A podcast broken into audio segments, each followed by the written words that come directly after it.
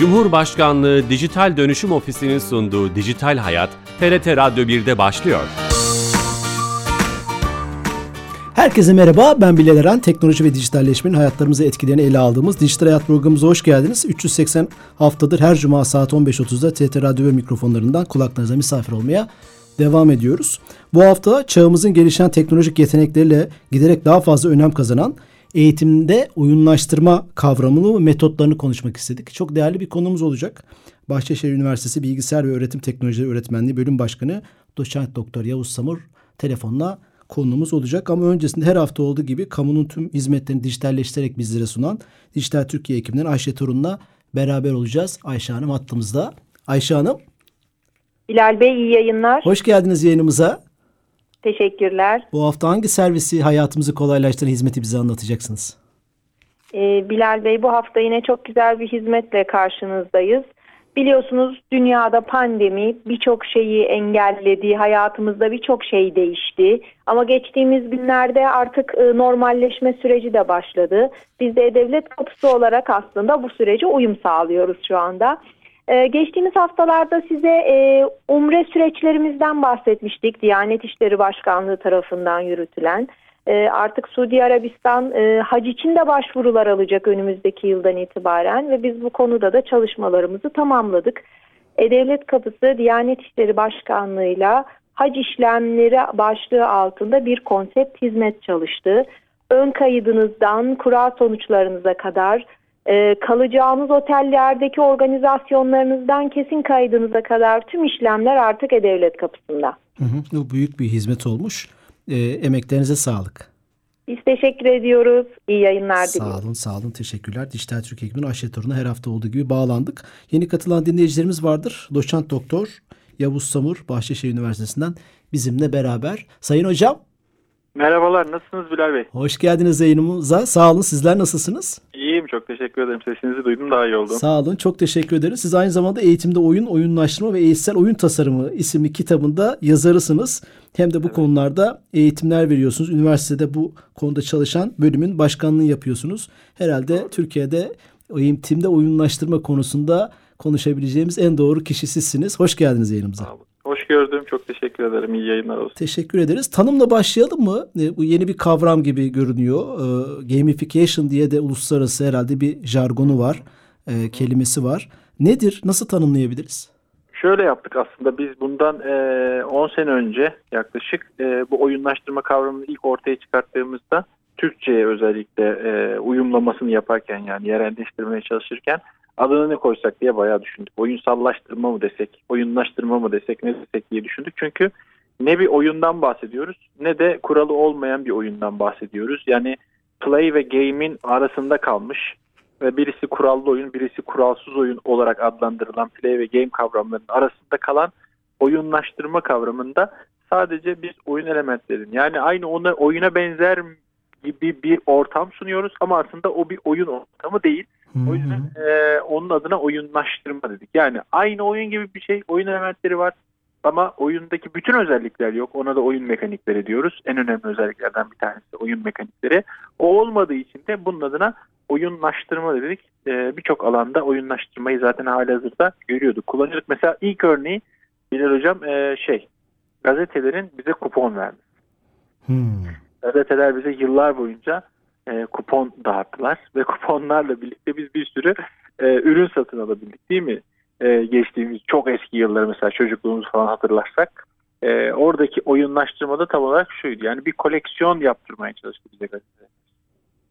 Sürekli gazete alma davranışını bize e, vermeye çalıştı ve biz sürekli gazete toplayarak, gazete kuponları toplayarak, biriktirerek hatta e, hatırlar mısınız bilmiyorum mesela cumartesi ya pazar günleri ekstra kuponlar olurdu. Hı hı. O gün aldığınız zaman mesela ek kupon verirdi. O kupon iki kuponun yerine geçerdi. Mesela eskiden eğer e, alamadıysanız gazeteyi onun yerine de geçerdi. Hatırlayanlar mutlaka var. Ben hatırlıyorum. E, e, evimizdeki birçok ansiklopediyi, ana Britannica dahil e, gazetelerden Aynen aldığımızı hatırlıyorum. Bu bir oyunlaştırma metodu mu? Gazete satın Bu, alma davranışını oyunlaştırarak evet. satın alma davranışını etkileme mi? Aynen öyle. Aslında bizden e, gazete ne yapmamızı istiyor? Satın alma davranışını tetiklememizi istiyor. Ama bunun ucuna da yapıyor? Bir havuç veriyor. O havuçta ne? İşte sonunda belki bir ansiklopedi ya da buzdolabı ya da çok eskiden de araba bile mesela Doğru. verilmiş. Hatta arabayı alabilmek için e, şeye girme. Yani o e, ne diyorlar ona o potun içine girme. Yani araba çekilişine kurasına katılabilmek için kupon toplayan büyüklerimiz de olmuş. E, dolayısıyla bu da oyunlaştırmanın en böyle e, dibi diyebiliriz yani. O zaman şöyle söyleyebilir miyiz? Sadece bu e, e, bu metotlar sadece eğitimde değil, her alanda eğitim ihtiyacı olan veya Evet. e, işte örneğin çalışanlar için, performans gösteren sporcular evet. için, hatta satın alma davranışında siz örnek olarak verdiniz. Birçok yani alanda an- kullanılabiliyor. Evet en çok e, hatta iş sektöründe e, İş sektöründe. kullanıyor. Çünkü bizim e, para harcamamızı istiyor tabii ki bu sektör. Ama eğitim sektöründe de görüyoruz. Mesela sınıfların hepsi birer seviyedir. Yani oyun oynuyorsunuzdur eminim. Hı hı. E, mesela birinci sınıf birinci seviye. ikinci sınıf ikinci seviye. Hep ne yapıyoruz? Seviye atlıyoruz değil mi? Oyunun içerisinde var olan bu seviyeleri biz eğitimde kullanmışız. Ya da seviyenin sonunda ne oluyor? Bölüm sonu canavarı oluyor. Ona da ne diyoruz mesela? Sınavlar diyoruz. Sınavları geçince yani bölüm sonu canavarını geçince biz ne yapıyoruz? Ödüle ulaşıyoruz. O da bazen ne oluyor mesela? Sertifikasyonlar oluyor. Yani bazen takdir oluyoruz, bazen teşekkür oluyoruz. Bunlar da aslında bizim rozetlerimiz olmuş oluyor. Hı hı. E, dolayısıyla bunlar eğitimde görülebilecek mesela oyunlaşmalar. Askeriyede çok fazla kullanılıyor mesela. Askeriyede de e, o gördüğünüz bütün rozetler, o yıldızlar, o biriktirilen şeyler, o, omzumuzda olan o her bir badge aslında bunların hepsi oyunlaştırmanın da çok güzel örnekleri. İşte onbaşı, yüzbaşı, binbaşı bunlar da yine farklı kategorileri gösteren oyunların içerisinde kullandığımız sıklıkla e, içerisine entegre etmeye çalıştığımız oyun elementleri aslında. Ve biz bunları evet eğitime de entegre ettiğimizde eğitimde de oyunlaştırma yapmış oluyoruz. Ö- ödül ceza mekanizması mı bir anlamda hani motivasyon arttırıcı e, bütün bu aktivitelerin hepsine oyunlaştırma adı verebilir miyiz? Ee, bütün ödül cezaya tabii ki oyunlaştırma diyemeyiz ama ödül ve ceza e, oyunlaştırmada en çok kullanılan e, elementlerden iki tanesi. Hı hı. Bunun haricinde hikayeleştirme var ki mesela hikayeleştirme çok güzel entegre edilebiliyor. Bunun haricinde liderlik tabloları var. Mesela Süper Lig, Türksel Süper Lig e, ya da bizim şu anki Spor Toto Süper Lig bir oyunlaştırmadır. Futbolun kendisi bir oyundur ama Süper Lig bir oyunlaştırmadır. Nasıl? Ne yapıyoruz? Kazanınca 3 puan alıyoruz. Kaybedince puan alamıyoruz. Berabere kalınca 1 puan alıyoruz. Hı hı. İlk iki takım, üç takım e, işte Şampiyonlar Ligi'ne gidiyor. En alttaki takımlar bir alt lige düşüyor. Bunların hepsi yine bakın dikkat edin oyunlaştırmadır. Ama bir oyunu oyunlaştırmışız. Yani futbolu daha eğlenceli, daha kurallı, daha sistematik, daha böyle oyun elementleri işin içine katarak onu daha böyle eğlenceli hale getirmişiz. Buna da işte oyunlaştırma diyoruz. Bu o zaman bu yarışma kültürünün, motivasyonun eğitime nasıl uygulandığını, değil mi? E, siz bunu konuşacağız ve siz bu konuda çalışıyorsunuz. Ee, aynen öyle. Ben bunun özellikle psikolojik tarafını, pedagojik tarafını çok çalışıyorum Bilal Hocam. Çünkü e, bunu her zaman yaptığımız, yani bunu derste entegre ettiğimiz zaman her zaman çok doğru bir şey yapmış olmuyoruz. Yani örnek verelim. Sınıfınızda bir bilgi yarışması yapacaksınız diyelim. Öğretmensiniz. Sınıfta bilgi yarışması yapacaksınız. Sınıfta işte e, atıyorum 20 tane sorudan oluşan bir soru hazırladınız. Ve aynı e, kim milyoner olmak isterdeki gibi bir platform kullandınız.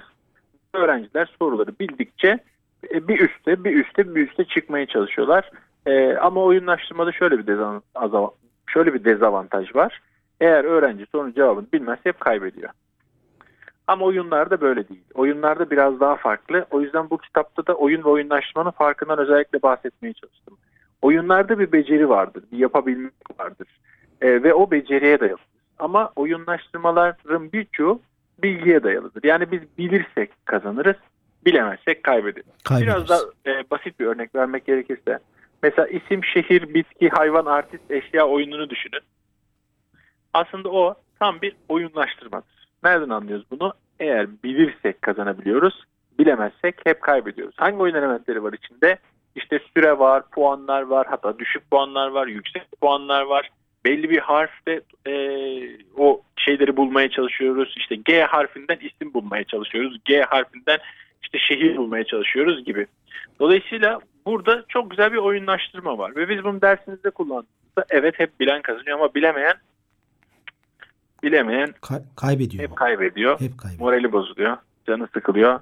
Aynen şu an Süper Lig'de en sondaki işte yeni Malatya Spor gibi diyor ki ben artık düşeceğim beni bırakın artık benimle top oynamayın diyor. O artık düşmüş.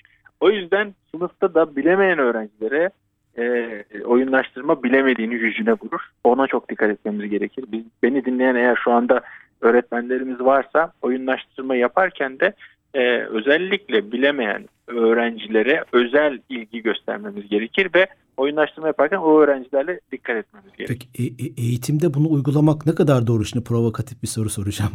Kaybedenlerin olduğu bir şeyin Çok güzel. acaba Bunu kullanmak şöyle e, motive ediyor e, birincisi Bilal Hocam. Yani öğrenciler evet böyle bir oyun ortamının içerisine girdikleri zaman bir oyunmuş gibi bir hissiyat veriyor. Evet onları heyecanlandırıyor. Farklı bir şey olduğu, yeni bir etki olduğunu görüyoruz.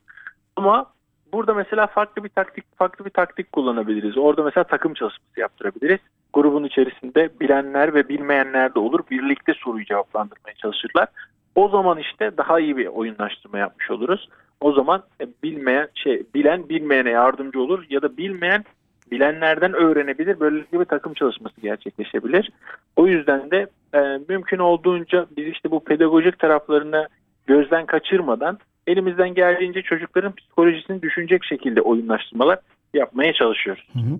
bu o Zaten zaman bu kitapta da özellikle onların altını çizdim. ha, bu, bu, bu metotlar ve bu pedagojik tarafı çok önemli bunun anladığım kadarıyla.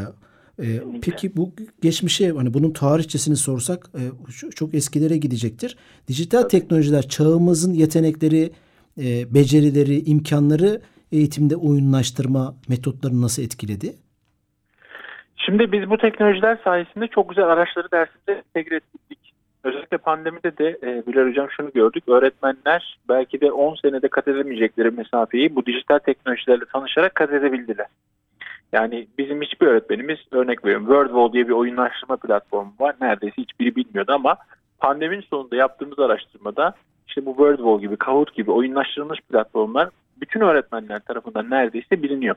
Çünkü öğretmenler bu tarz araçlara çok ihtiyaç du- duydular online eğitimde. Çünkü motivasyon onlar için en önemli şeylerden bir tanesiydi. Öğrenciyi ekranın karşısında tutmak onlar için çok zor oldu ve öğrenciyi ekran karşısında tutarken de en azından biraz daha eğlenmesi, eğlenirken öğrenmesi ya da pratik yapması ki bence oyunlaştırmanın en önemli avantajı geri bildirim veriyor olması, hızlı bir geri bildirim veriyor olması, anında bir geri bildirim veriyor olması ve çocuğun yanlışından öğrenebilmesi çok önemli bir avantaj ve teknolojiler de bu şekilde hayatımıza girdikçe, Web 2.0 teknolojilerinden bahsediyorum.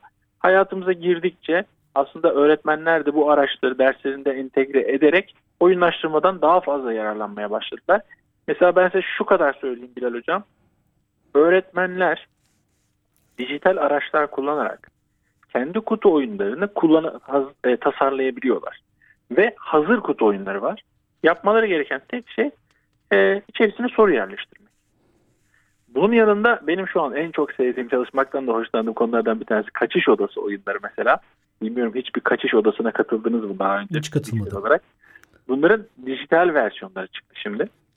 Bu dijital versiyonda ise artık öğretmenler yine hikayeleri kendileri oluşturabiliyorlar. Soruları kendileri ekleyerek var olan kaçış odası oyunlarını kendi derslerine uyarlayabiliyor. Peki bunu örgün eğitimde nasıl e, şey yapacağız? Bir teknik altyapı lazım sınıf için. Doğru mu? Örgün Ee, eğitim. bunun için sadece internet lazım ve bilgisayar lazım. Ee, öğretmenler eğer internet ve bilgisayarı varsa ki birçok öğretmenimizin internet ve bilgisayarı var.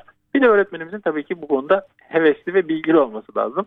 Ve biz de bu konuda işte elimizden gelince hem kitaplarla hem de siz de en başta söylediğiniz seminerlerle, eğitimlerle, gerek online gerek yüz yüze eğitimlerle öğretmenlere bu becerileri aktarmaya çalışıyoruz. Her ders için uygulanabilir mi bu? Matematikten Her fiziğe, ders coğrafyadan tarihe. Evet. Kesinlikle. Matematikte öğretmenleri de uyguluyor. Görsel sanatlar öğretmeni de uyguluyor. Hatta beden eğitimi öğretmeni bile kendi dersinde bu tarz etkinlikler yapabiliyor ki yapan beden eğitimi öğretmenlerimiz de var. E, dolayısıyla ilkokul, ortaokul gibi düşünmeyin sadece e, lise öğrencileri, üniversite öğrencileri ki ben az önce dersteydim. E, üniversite öğrencilerine e, kaçış odası oyunu tasarlattım. Hı hı. Onlar e, bilgisayarın başına kalkamadılar. O kadar. O derece çok seviyorlar, hoşlanıyorlar bu tarz etkinliklerden. Ama dediğim gibi sıkıntımız şu. Bilebilen öğrenci, doğru cevabı bilen öğrenci her zaman kazanıyor. Maalesef bilemeyen öğrenci kaybediyor. O zaman da öğretmen için güzel bir geri bildirim. Çünkü hangi öğrencilerin bilmediğini sistemsel olarak arka planda görebiliyor. Hmm, onlara daha fazla yoğunlaşma imkanı sağlayabilir. Peki bu Aynen. biraz önce örnekler verdiniz. Bu eğitimde oyunlaştırma konusunda hangi öğeler, araçlar kullanılabilir? Böyle örneklerle biraz e, ufkumuzu açabilir misiniz? Hani matematikte, tarih-. Çok, çok iyi olur. sürü- Ee, illa dijital teknolojiler mi lazım? Fiziki bazı oyunlarda oynanıyor mu? Onu nasıl yapıyorsunuz ayır, ayır, ayrımlarını? Evet, şimdi bir sürü aslında web sitesi var. Bu konuda hem öğretmenlere hem de öğrencilere yardımcı olabilecek. Kahoot bunlardan bir tanesi. Kahoot. Evet, bir e, soru cevap uygulaması.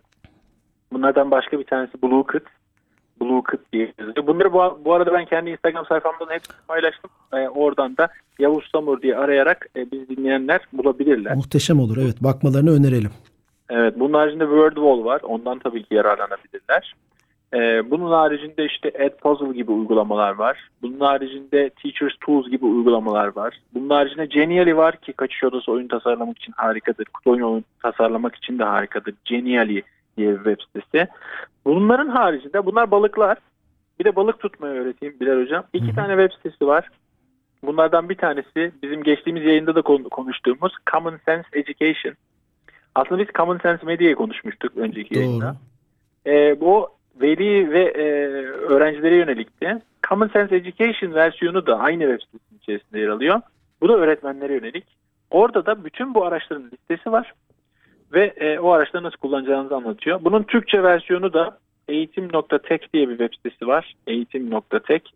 E, oradan da e, e, öğretmenlerimiz girip bakabilirler. Bizim şu an üzerine çalıştığımız, geliştirdiğimiz Dijital Dostum projesi şu anda yayına girdi. Dijital Dostum içerisinde de bir sürü araç var. Öğretmenlerin bu tarz oyunlaştırma için kullanabilecekleri.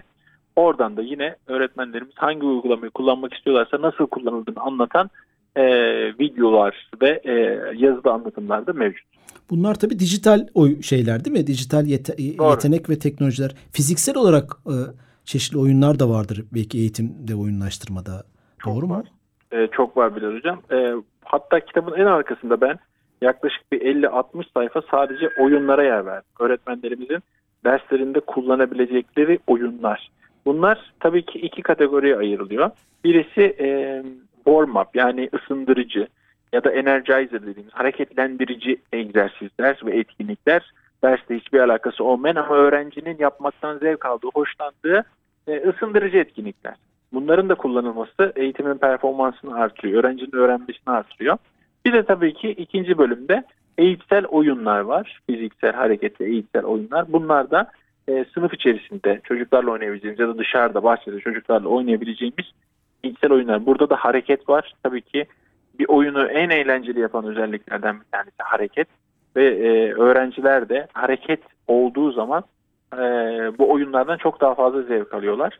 E, sorduğumuz zaman araştırmalarda da aynı şey ortaya çıkıyor. Bir oyunu neden bu kadar çok seviyorsunuz? Bu oyunu niye bu kadar çok sevdiniz? Niye bu kadar çok eğlendiniz diye sorduğumuzda hareket bunlardan e, ilk sırada çıkanlarından bir tanesi oluyor. O yüzden hareketli oyunlarda öğretmenlerimiz tasarlayabilirler. Kitapta da nasıl oyunlar tasarlayacaklarını anlattım. Nasıl hareketli oyunlar tasarlayabilirler bundan bahsettim. Ki burada da anahtar kelime oyun mekanikleri. Oyun mekanikleri. Hı hı. Alo. Alo sesim geliyor değil mi hocam? Geliyor oyun tamam. mekanikleri. Hocam şeyi soracağım. Bu arada yeni katılan dinleyicilerimiz vardı. Doçent Doktor Yavuz Samur'la eğitimde oyunlaştırma metotlarını, kavramını, faydalarını konuşmaya çalışıyoruz. Mesela bu matematik e, e, herhalde bir araştırma e, yapılsa e, herkesin tedirgin olduğu e, e, disiplinlerden bir tanesi. Matematiği sevdirebilecek veya o, o derste daha iyi motivasyon sağlayacak böyle spesifik bir oyun bizi dinleyen matematik öğretmenlerine bir örnek verilebilir mi? Hemen vereyim. Çok seviniriz. çok güzel bir toplama çıkarma çarpma bölümü. Dört işlem oyunum var yani. Hı hı. Ee, öğretmenlerim şöyle e, hayal etsinler. Öğrencileri sırt sırta verdiler ikili gruplar halinde. Ee, herkes sırt sırta ikili gruplar halindeler. Öğrencileri diyoruz ki arkadaşlar sağ elinizle bir rakam yapın. Sırt sırtalar Hı hı. sağ elleriyle bir rakam yaptılar. Ben 3 deyince hep beraber yüz yüze bakacaksınız ve karşınızdakinin rakamını ilk söyleyen kazanacak diyor. Ondan sonra sayıyorum. 1, 2, 3 diyorum ve öğrenciler yüz yüze dönüyorlar ve karşıdaki rakamın ilk söyleyen kazanıyor. Bu birinci seviye. Hı hı. İkinci seviyede bu sefer diyorum ki arkadaşlar arkanıza dönün sırt sırta verin. Ee, bu sefer yine sağ elinizde bir rakam yapacaksınız. Ama bu sefer ben 3 dediğimde e, ters döndüğünüzde iki rakamı yani kendi rakamınızı ve karşıdaki kişinin rakamını toplayıp ilk söyleyen kazanacak diyorum. Bu sefer 3 dediğimde yüz yüze bakıyorlar ve biri 3 biri 5 yaptıysa 8 diyen kazanıyor. Tekrar arka arkaya veriyorum. Tabii bunu birkaç defa yapıyorum her seviyede. Başka bir seviyeye geçtim. Bu sefer iki elle yapacaksınız diyorum. İki elle rakam yapıyorlar ve toplamı 20 olan sayıları aslında elde etmeye çalışıyorlar. Ondan sonra tekrar arka arkaya döndürdüğümde bunda çarpma yapabiliyorum, çıkarma yapabiliyorum. Müthiş. Ee, bir sürü aslında işlem yaptırabiliyorum. Hem hareket var içerisinde hem de eğlenceli bir oyun hem de eğitsel bir oyun oynamış oluyor aslında çocuklar. Hı hı. Güzel bir güzel bir örnek oldu. Özellikle ilkokul öğrencileri için ve e, Evet. bu öğretmenlerimiz için. Peki öğretmenlerimiz bu tip eğitimde oyunlaştırma metotlarını e, e, kendi alanları içinde nasıl öğrenebilirler? E, hani bu konuda mutlaka şimdi e, bunu dinleyen veya daha sonra dinleyecek öğretmenlerimiz merak etmişlerdir. E, bu konuda Şimdi kaynak var biliyorum- mı Türkçe kaynak? Evet var. İşte biz yazdık. Sizin Biz kitabınız yok. var. Türkçe kaynak oldu. En güzel evet. Eğitimde oyun oyunlaştırma, eğitsel oyun tasarımı e, kitabını internetten bulabilirler, alabilirler. Bunun haricinde Udemy'de biz bunun dersini de açtık. Eğitsel oyun tasarımı diye bir dersimiz de var Udemy'de. Oradan e, bunu videolu bir şekilde izleyip de yine aynı şekilde e, bundan yararlanabilirsiniz. Bunun haricinde internette çok güzel oyunlar var tabii ki. O oyunlardan öğretmenlerimiz yararlanabilirler. Ben de kitabın arkasında elimden geldiğince vermeye çalıştım. Ki az önce söylediğim o kaynaklarda e, Eğitim Tek gibi, Dijital Dostum gibi, e, Common Sense Education gibi kaynaklarda da yine güzel oyunlar var. Eğer yurt dışında bir oyun e, STK'sına üye olmak isterlerse orada da e, güzel STK'lar var. Bunlardan bir tanesi de e, Edu Games e, platformu var ya da Play to Learn e, platformu var ya da işte e, Learning with Games platformu var. E, bunlar yabancı kaynaklar. Türkiye'de de bizim eğitim ve oyun diye bir e, e, şeyimiz var, grubumuz var. Eğitim Hı hı. ve oyun. Onlara da yine e, üye ya da abone olabilirler. Onlardan da bilgi edinebilirler. Peki kurumsal bir çaba var mı? Milli Eğitim Bakanlığı'nın bu konuda e, herhangi bir atılımı, çalışması var mı? Olması için neler yapılabilir? Ee, ya, çok güzel bir soru. Ee, keşke olsa biz de seve seve katkı getirsek. Ee, ama maalesef bakanlık tarafında ya da hani devlet tarafında e, böyle bir girişim olmadı. Dünyada Ee, örneği var mı olmadı. hocam? Mesela bir örnek. Ee, STK'lar var. Az önce saydığım bütün STK'lar yurt dışında e, güzel STK'lar. Ee, aslında güzel bir dernek kurup hep beraber üzerinde çalışabiliriz. Oyunlar aslında sunabiliriz. Ee, o da gerçekten çok yararlı ve verimli olur. Biz kendimiz de elimizden geldiğince kendi kurduğumuz gruplarla aslında bu eğitimleri vermeye çalışıyoruz ve oyunları tasarlayıp insanlarla paylaşmaya çalışıyoruz. Umarım yararlı oluyordur. Dünyada bir ülke var mı kurumsal olarak bakanlığı bu konuda bir departman, bölüm açmış veya çalışma yapan? Onu da inceleme fırsatı dinleyenler bulabilirler. Evet Amerika'da bir iki tane e, bu şekilde çalışan e, dernekler var. Evet az önce e, belirttiğim gibi e, Hı hı. Learning and Games diye bir platform var. E, o platformdaki oyunları da e, İngilizce olarak indirip onlardan da yararlanabilirler. Buradan incelemeye dair e, aslında bir mesaj da vermiş oluyorsunuz. Milli Eğitim Bakanlığı belki bu konuda çalışmalar yapması açısından. Hocam çok teşekkür ederiz. E, Ben teşekkür ederim Bilal Hocam. Süremizin sonuna geldik ama kavramı, metotlarını, e, faydalarını konuşmaya çalıştık zamanımız el verdiğince. Çok teşekkürler. Şeref Ben verdiniz. teşekkür ederim. Sağ olun. Sağ olun, teşekkürler. Evet, Bahçeşehir Üniversitesi Bilgisayar ve Öğretim Teknolojileri Öğretmenliği Bölüm Başkanı Doçent Doktor Yavuz Samur ile eğitimde oyunlaştırma kavramını konuşmaya çalıştık zamanımız el verdiğince. Bu programımızın ve geçmiş programlarımızın tüm kayıt, kayıtlarını YouTube hesabımıza, podcast hesaplarımıza, Dijital Hayat TV ismiyle bulabilirsiniz. Haftaya yeni ve konu ve konukla beraber olacağız. İyi hafta sonları. Hoşçakalın.